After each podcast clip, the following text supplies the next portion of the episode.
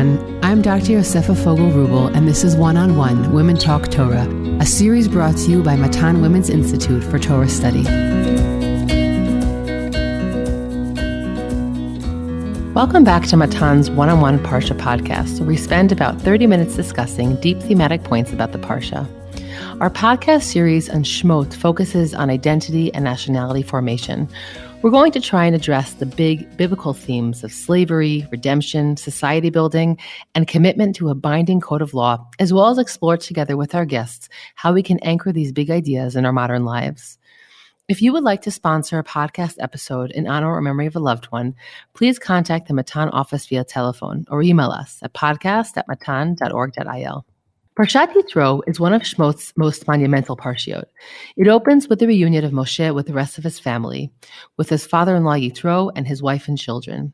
Yitro first listens to Moshe's recounting of recent miraculous events, and then verbally recognizes God's greatness, demonstrating the exact Yediat Hashem, awareness of God, that God tries to instill in the Egyptians through the plagues.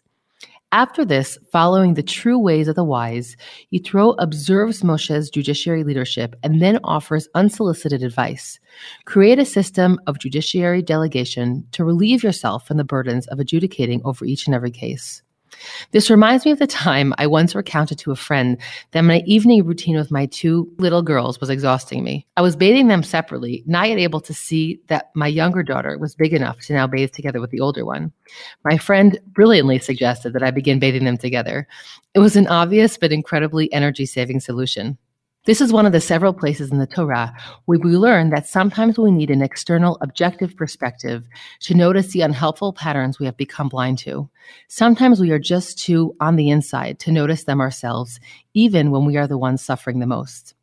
The establishment of a human judicial system forms a moving introduction to the receiving of divine law on Sinai. The second half of the Parsha recounts the preparation for and receiving of the Ten Commandments. While this will not be the focus of today's episode, next week's episode will hopefully shed tremendous light on this unprecedented contractual agreement between the Jewish people and God. Today, I am pleased to welcome back to the podcast Yael Leibowitz, who joined us for episode 48 on Parshat Tzav, where we spoke about two distinct purity systems in the book of Vayikra. Yael is a beloved Matan lecturer who is currently taking part in Matan's first cohort of the Kitvuni Fellowship, created to promote the publication of high level Torah scholarship by women. The initiative provides female Torah scholars with the support necessary to facilitate their ability to complete a book in a field of Torah scholarship. Yael is writing on the book of Ezra and exploring the revolutionary strategies employed by the Jewish leaders of the early Second Temple period as they grappled with the unprecedented challenge of reconstituting a lost world in an utterly new one. A quick note before we begin. As you all know, high sound quality is a priority for the production team behind this podcast. We experienced unprecedented technical issues with the L side of the conversation, and for several reasons, we're not able to re record it. Please stick with us despite the background noises, which slightly improve midway through the episode. The content is well worth it. Yael, it is a pleasure to have you back on the podcast. Thanks so much, and it's so much fun to be back. so we're going to jump right in to Parshat Yitro. And, you know, there's something very jarring about opening up what we know is about to be the monumental moment we receive uh, the Aseret HaDibrot. And we open it up with this encounter between a, let's call a spade a spade, a Midianite priest with, uh, with Moshe. Now we have a general question about the marriage between Moshe and a Midianite woman, which is sort of another question altogether.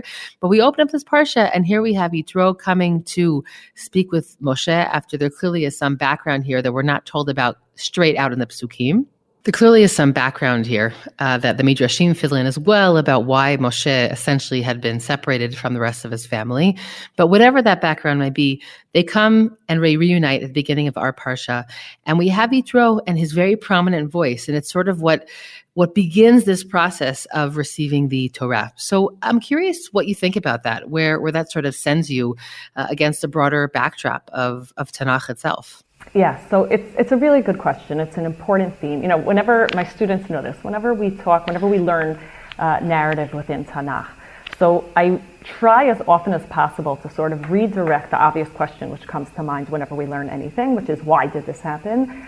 Uh, which is a fair question, but I try to redirect it to not why did it happen so much as why does the Tanakh feel that this portion of the narrative or this component of our national story is significant enough to record and to write down. Right? There's millions of things we're curious about that we'll never know because the Tanakh just didn't didn't record it.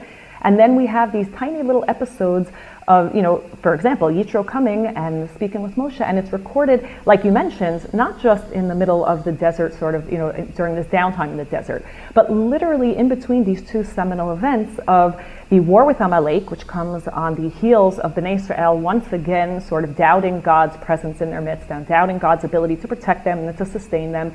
And that's the juxtaposition on one side. And then followed by, like you mentioned, Matan Torah. So what's Yitro doing here?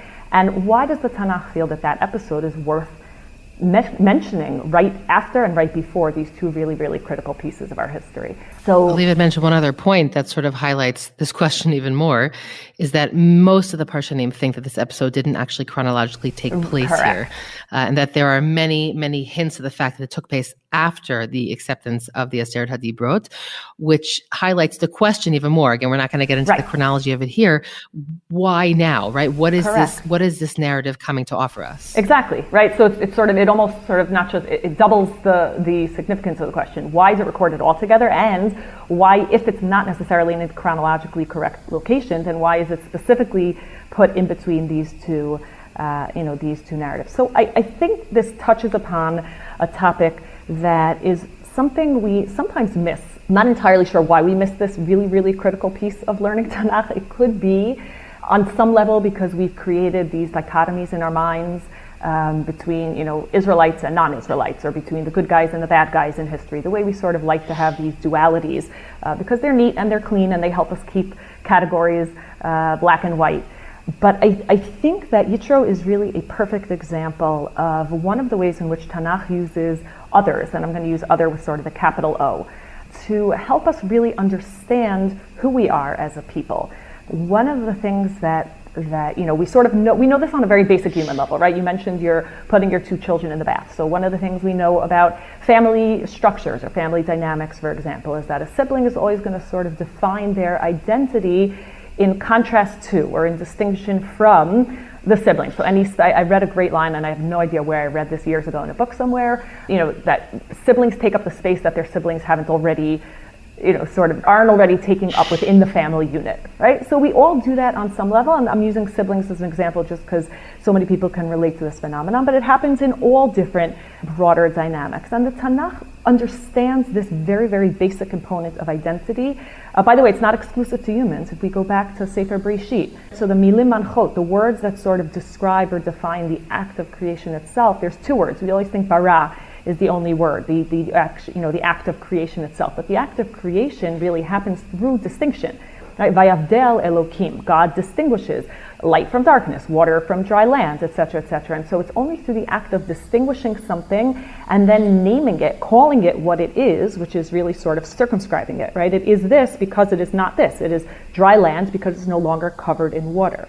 So that act of distinction that happens sort of on the, we might call elemental level in Breshit, happens in family units as we've described, and then it really happens, I think, nationally for, for us as a people. If we think about the way Hashem talks to us about how we should behave, right? So we're standing in the midbar and we get all the rules, and you know it, it says, for example, I'll just read the pasuk. It says in Vayikra Perek Yud Chet, it says, "Vayidaber Hashem el Moshe limor, daber al bnei Yisrael v'amart alehem, ani Hashem Elokechem," right? I am, I am your God, and then it, it sort of defines who we are by, by who we are not, meaning it distinguishes us from the lands we left and it's distinguishing us uh, sort of preemptively from the land towards which we're headed. It says.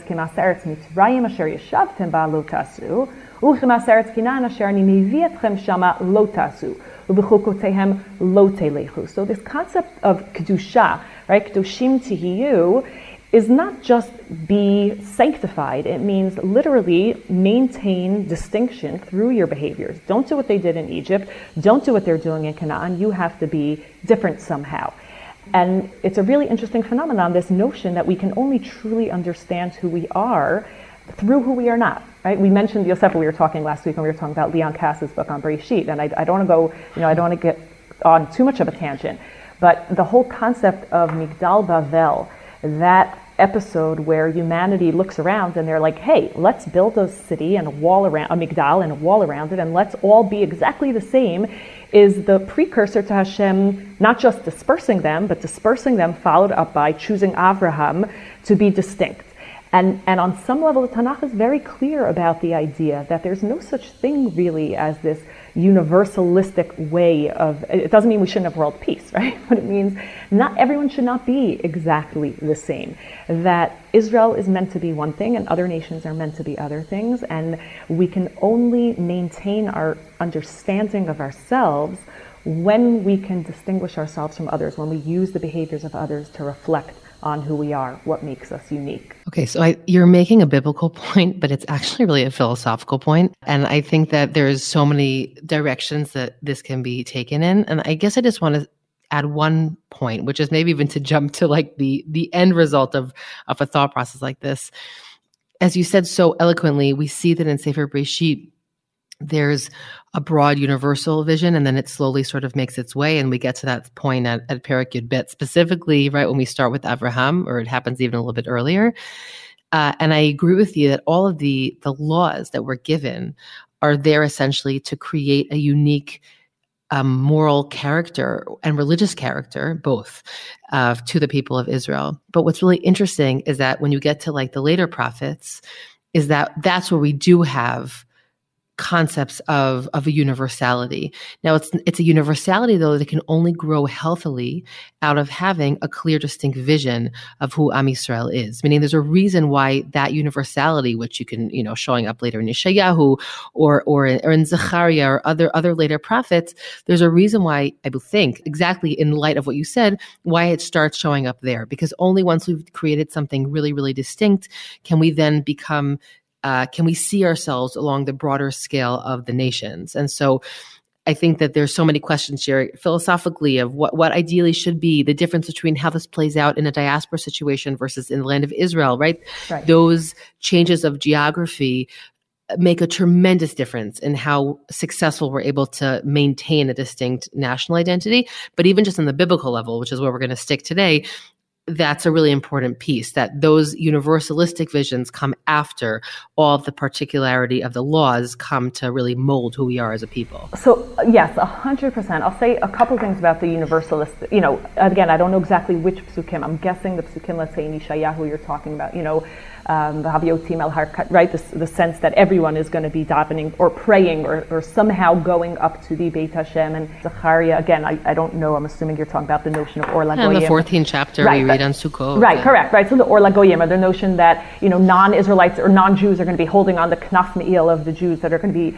But you know, again, there unless I'm under, misunderstanding it, I, I still think there's a universal, there's this a vision of universal recognition of God as God. I don't necessarily think that there's ever a concept of a universal adherence to mitzvot, right? Like the Uncle Moshe. No, no, agree Mashiach with you. Comes, no, we're saying the same thing. Right. Okay. Yeah. Yes. So I think that's huge. Listen, I think it's also important to remember that you know contemporary with Zechariah and you know depending on where you put Yeshayahu, there was also the voice of Ezra and Nehemiah, which are you know super particularistic and not just particularistic, but uh, sort of shunning right. the attempts of people to join the community who in earlier periods may have been included in the community and redefining who a Jew is based on Zera Kadosh, the notion of a, you know, a pure uh, seed as opposed to just a cultural, uh, you know, ethnic identity based on geographical boundaries. But, you know, um, I, I, think what you're saying is really, really important. The, once we spread out throughout the different lands, once Judaism, what evolved into later to Judaism, is no longer uh, sort of defined by the geographical boundaries of Israel, but becomes something portable that goes with the Israelites into, you know, Babylon, into Egypt. So then, like you're saying, I guess the potential uh, to be an Or LaGoyim is really raised for the first time. But yes, we should probably yeah. stick to the Tanakh, to earlier periods. I yeah, we're say. gonna we're gonna stick to Tanakh. We're gonna end the philosophy section of the podcast, and and we're gonna go back to to Yitro.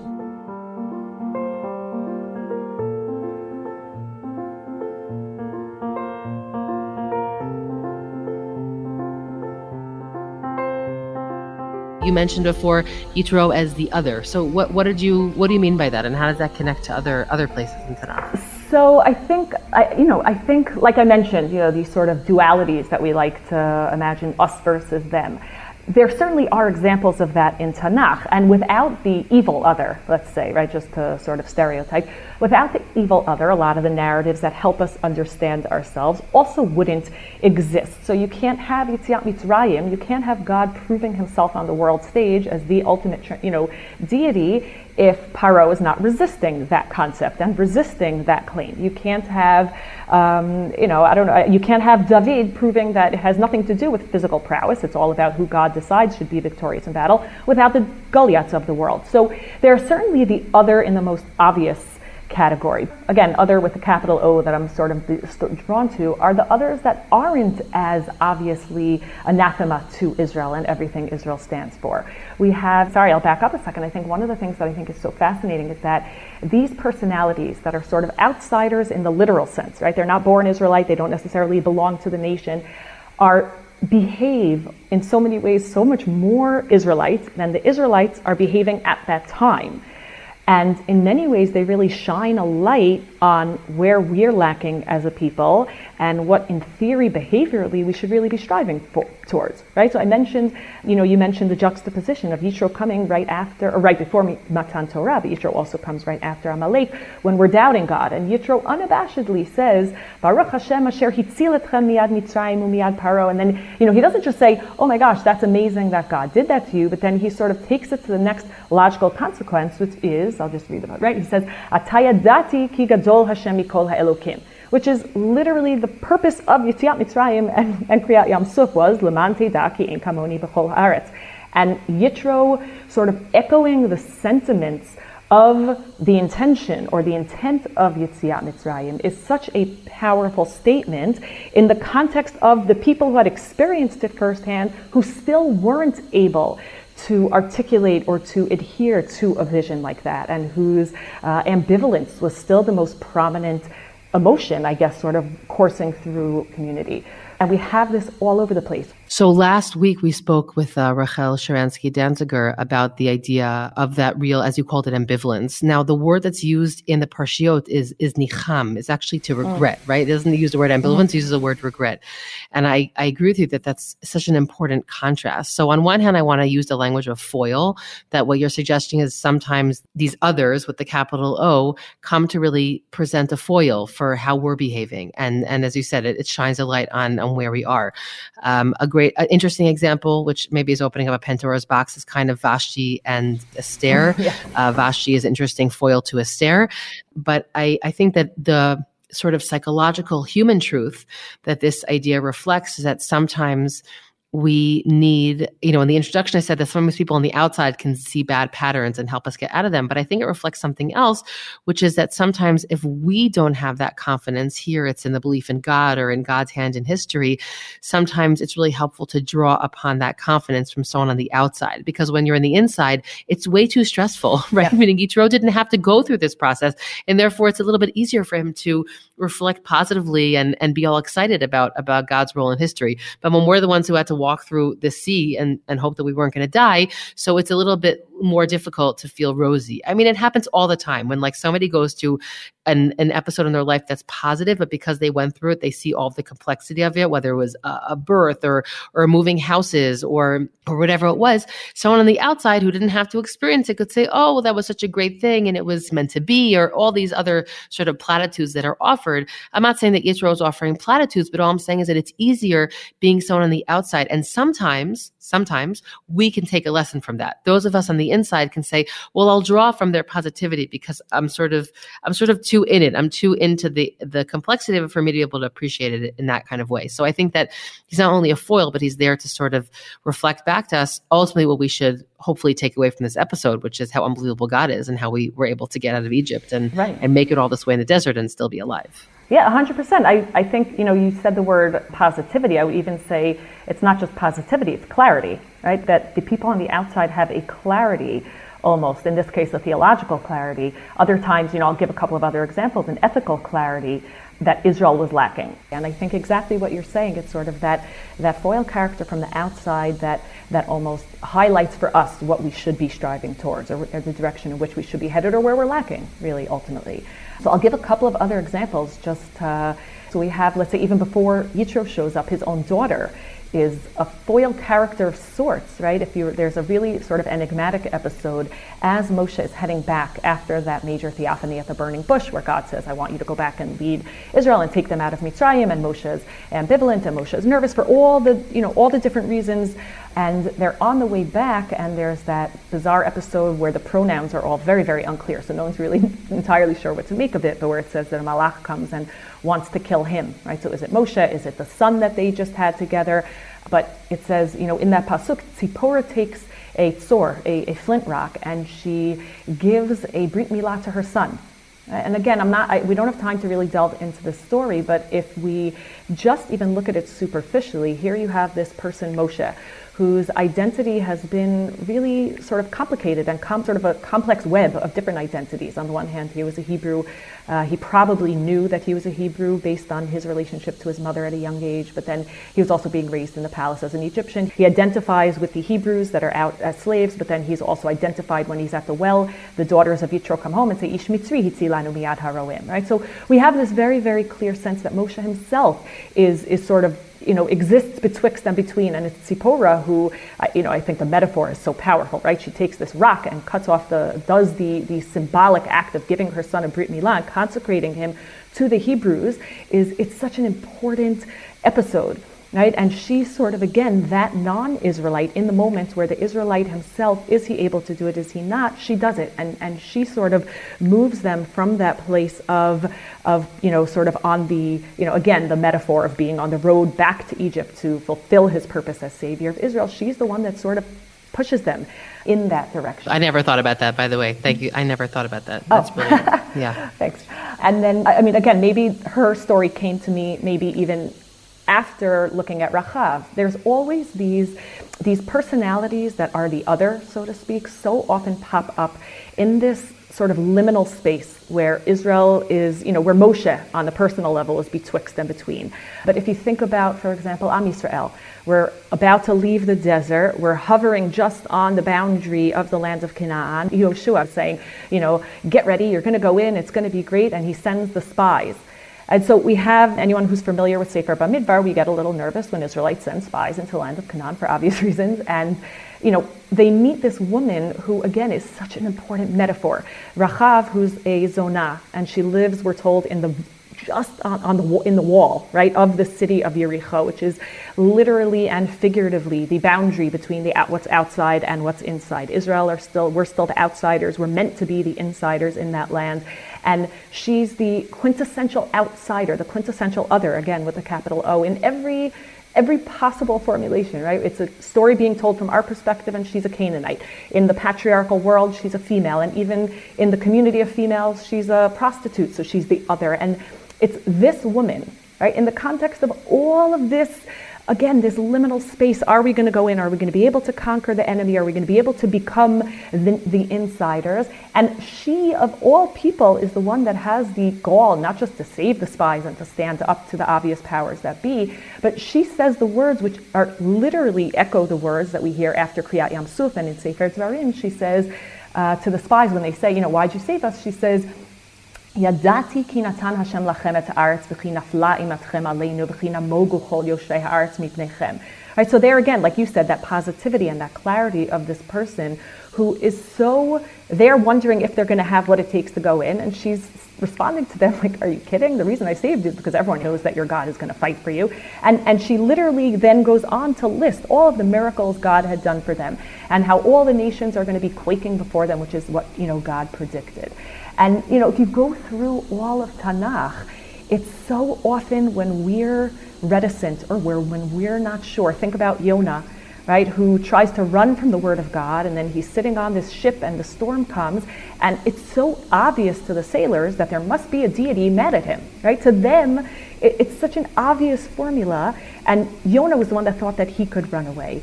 In Ezra Nehemiah, we have the backdrop of sort of this, sort of hovering apathy of the people that didn't go back. And then you have this Persian king Cyrus saying, all these kol mamlechot haaretz natan li Hashem Elokei Hashamayim, hu pakad alai. You have this Persian non-Israelite king who on the universal stage, and again, whether historically or not, it doesn't matter, the Tanakh sees him as the mouthpiece of God and the redemption of the Israelite people. You know, over and over and over we have this. I'll give you one last example just because it's not just about theology. If you look at the story of David and Bathsheba, right, so Uriah Hachiti, Uriah is not an Israelite, Uriah who was the husband of Bathsheba, uh, who was out at war, and David tries to sort of get him back in, in this ruse to cover up for the affair and to cover up for the pregnancy. And, you know, the, the story, which is ultimately about the abuse of power um, with kings, which is sort of the natural, um, it's one of the pitfalls, you might say, of, of kingship entirely, and the Tanakh is very clear about that. So you have the beginning of the episode is David, and he's sort of lounging in the afternoon on his, you know, t- having his siesta while his soldiers are out fighting the battles, which is initially why the king was appointed as a king, right? Which is to go out before them in mm-hmm. war. And in, and then, you know, and again, he lures Uriah back. And the, the line that Uriah says when David says, you know, go home to your wife and, and take a break, and I'll just read you the pasuk. Uriah says, "Vayomer Uriah el David ha'aron v'Yisrael v'Yehuda yoshvim b'Sukkot v'Adoni Yoav v'Avdei Adoni al pnei hasadeh chonim v'Ani avo el beiti le'chol v'lishtot v'lishka v'mishti chayecha v'chein nafshecha." Right. So it's, it's a really powerful pasuk because Uriah is essentially listing every single thing that David was doing while his people were out at war. But again, that's why I, I use the word clarity. It's not just positivity. What Uriah is saying is what we as readers of Shmuel wish the king would be saying, right? This is, Uriah is behaving just like Yitro is behaving like the ideal Israelite.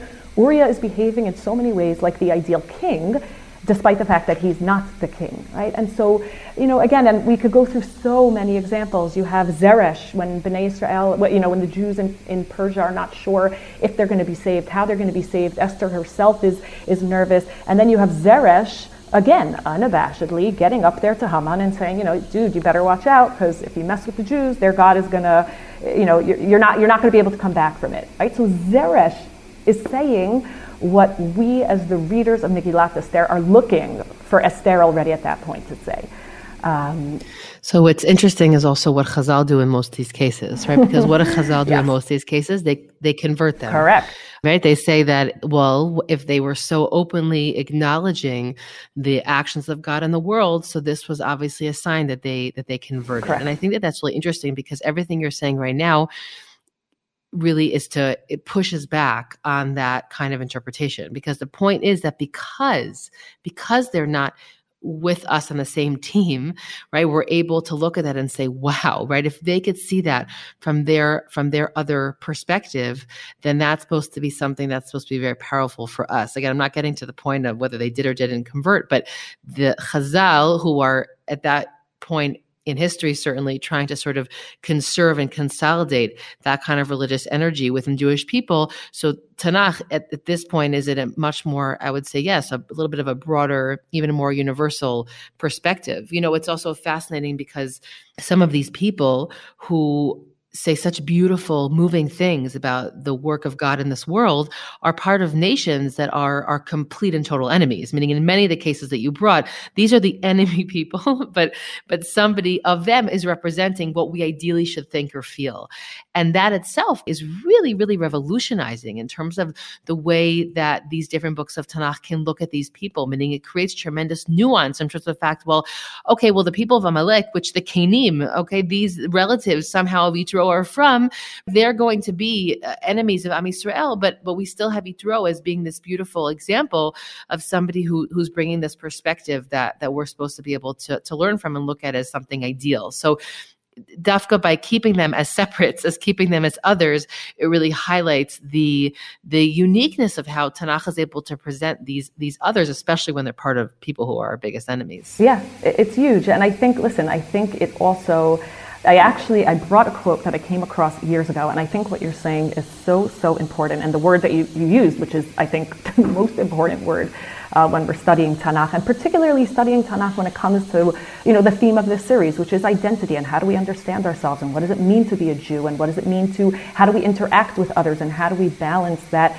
you know on the one hand we need to distinguish ourselves from them behaviorally and in many ways also physically, and on the other hand still recognize what is you know sort of very, very basic in Tanakh, which is the idea that all humanity is inherently equal, right? We not like we don't have creation stories like so many other ancient Near Eastern creation stories where different human beings have different uh, inherent worths, or there's a hierarchy even within humanity. We all come from Adam and Chava, and so you know I think that balance, sort of balancing those two concepts, is so critical. I, I saved a quote from years ago that I came across in a really, really excellent book on this topic, if anyone is interested. It's called Yet I Love Jacob Reclaiming the Biblical Concept of Election. It's by uh, Joel Kaminsky.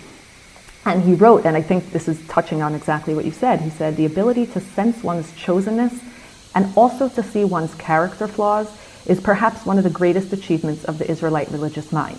It creates a sense of ultimate meaning for one's nation, but it does so in ways that mitigate movement, this is my favorite part, towards an unfettered imperialism and triumphalism.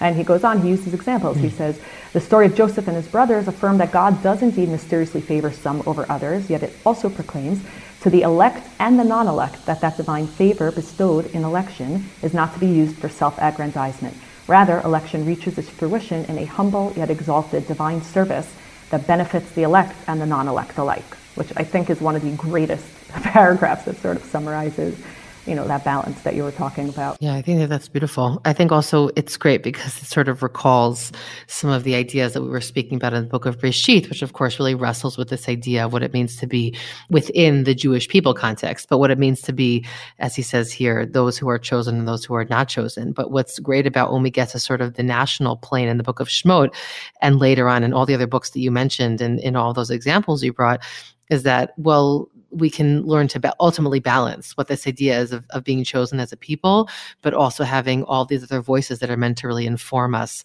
for how we should behave. There's something that gets sort of the nuance gets filled in as we go along uh, to these other books, and I think that's a really a really beautiful monumental point. Yeah, I, I think that's that's really really um, again sort of the one of the most important threads that's woven through Tanakh you know, I, I, think I think today, for, for a lot of reasons, and again, you know, we, we don't have time to get philosophical, but I think a lot of, uh, in many, many ways today, the notion of particularism is sort of conflated with racism, right? And, and they're not the same thing. You could be particularistic without assuming that you're inherently superior. Nowhere in Tanakh do we talk about inherent superiority. We talk about an onus, we talk about a responsibility, we talk about a covenant, you know, but I think what these stories really remind us of is that A, every single human being needs to be looked at as an individual, right? Stereotyping on some level needs to occur because as we said, you know, sort of at the outset of our discussion, in order to understand who we are, we need to understand who we are not, and sometimes that's done in, in broad strokes. But when it comes to individuals, there's no such thing as broad strokes, right? Every single individual is looked at for who they are and what they contribute uh, to the world. Um, and, and, you know, it reminds us also, like I mentioned, you know, that covenant and that responsibility, that's not some, that, yes, on some level we're born into it, but on, at the same time, and this is what these personalities keep reminding us over and over, is that that's something we need to opt into. That's a responsibility we need to actively assume in an ongoing way. It's not something we can become complacent with, and it's not something that we could just assume because I'm Israelite, because I'm Jewish, therefore I am fill in the blank. Um, because we're Jewish, we have to be Jewish and we have to act and we have to do all of those things. You know, you mentioned Zachariah, do all of those things that enable us to be that Or LaGoyim. And so I think that, you know, again, if people can read, there are so many stories we didn't get to mention, but to just read these stories with an eye towards the Tanakh, incorporating them because they're part of our story, not because they necessarily stand in opposition to, which is how we usually assume they, they should be read. I think that's really, really important. Yeah, Al, thank you so much for this conversation. Really uh, enlightening and moving. And I think that it opens up a new way to look at stories that I think people with this new sensitive eye will be able to see in the future. So thank you so much. I hope you've enjoyed this conversation as much as I did. I'm Dr. Yosefa Fogel Rubel, and this is One on One Women Talk Torah, a series brought to you by Matan Women's Institute for Torah Study. One on one and Women's Torah Learning a small favor by sharing this podcast with family and friends so that we can reach new listeners. You can stream and download these episodes on Spotify, iTunes, Google Podcasts, SoundCloud, and Matan's website. Don't forget to leave us a five star review in the comments. Please send us any feedback at podcast at matan.org.il. That's podcast at matan.org.il. Thanks for listening, everyone.